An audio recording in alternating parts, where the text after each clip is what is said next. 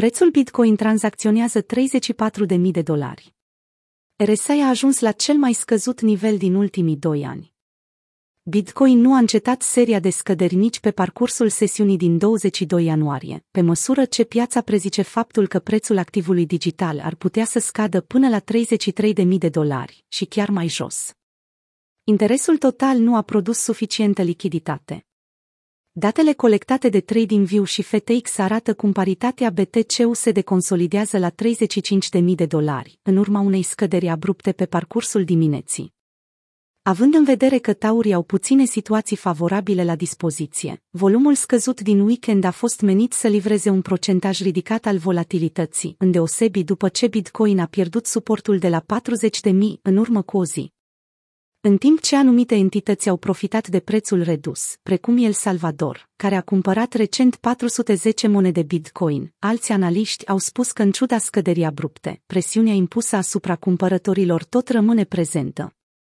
Cea mai incredibilă parte este că interesul total încă nu a fost lichidat pe bune, transmite William Clement într-un mesaj. După tot acest carnagiu al pieței și starea de panică absolută a investitorilor, rata de funding nu este în teritoriul negativ, contractele futures nu au premium negativ, iar interesul total abia a scăzut.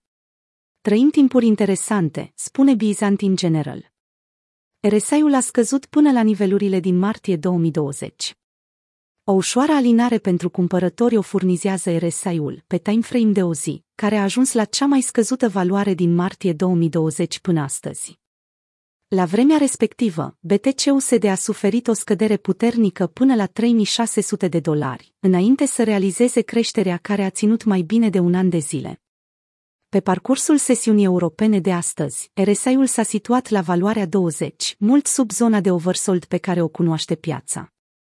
Pe lângă Bitcoin și capitalizarea totală a criptomonedelor se află la următorul nivel de suport, în timp ce RSI-ul a atins cel mai mic nivel din martie 2020 până în prezent, a comentat Michael Van de Pop. La fel și în piața de capital, sentimentul se află la cel mai scăzut nivel, din martie 2020. Asta cam spune tot.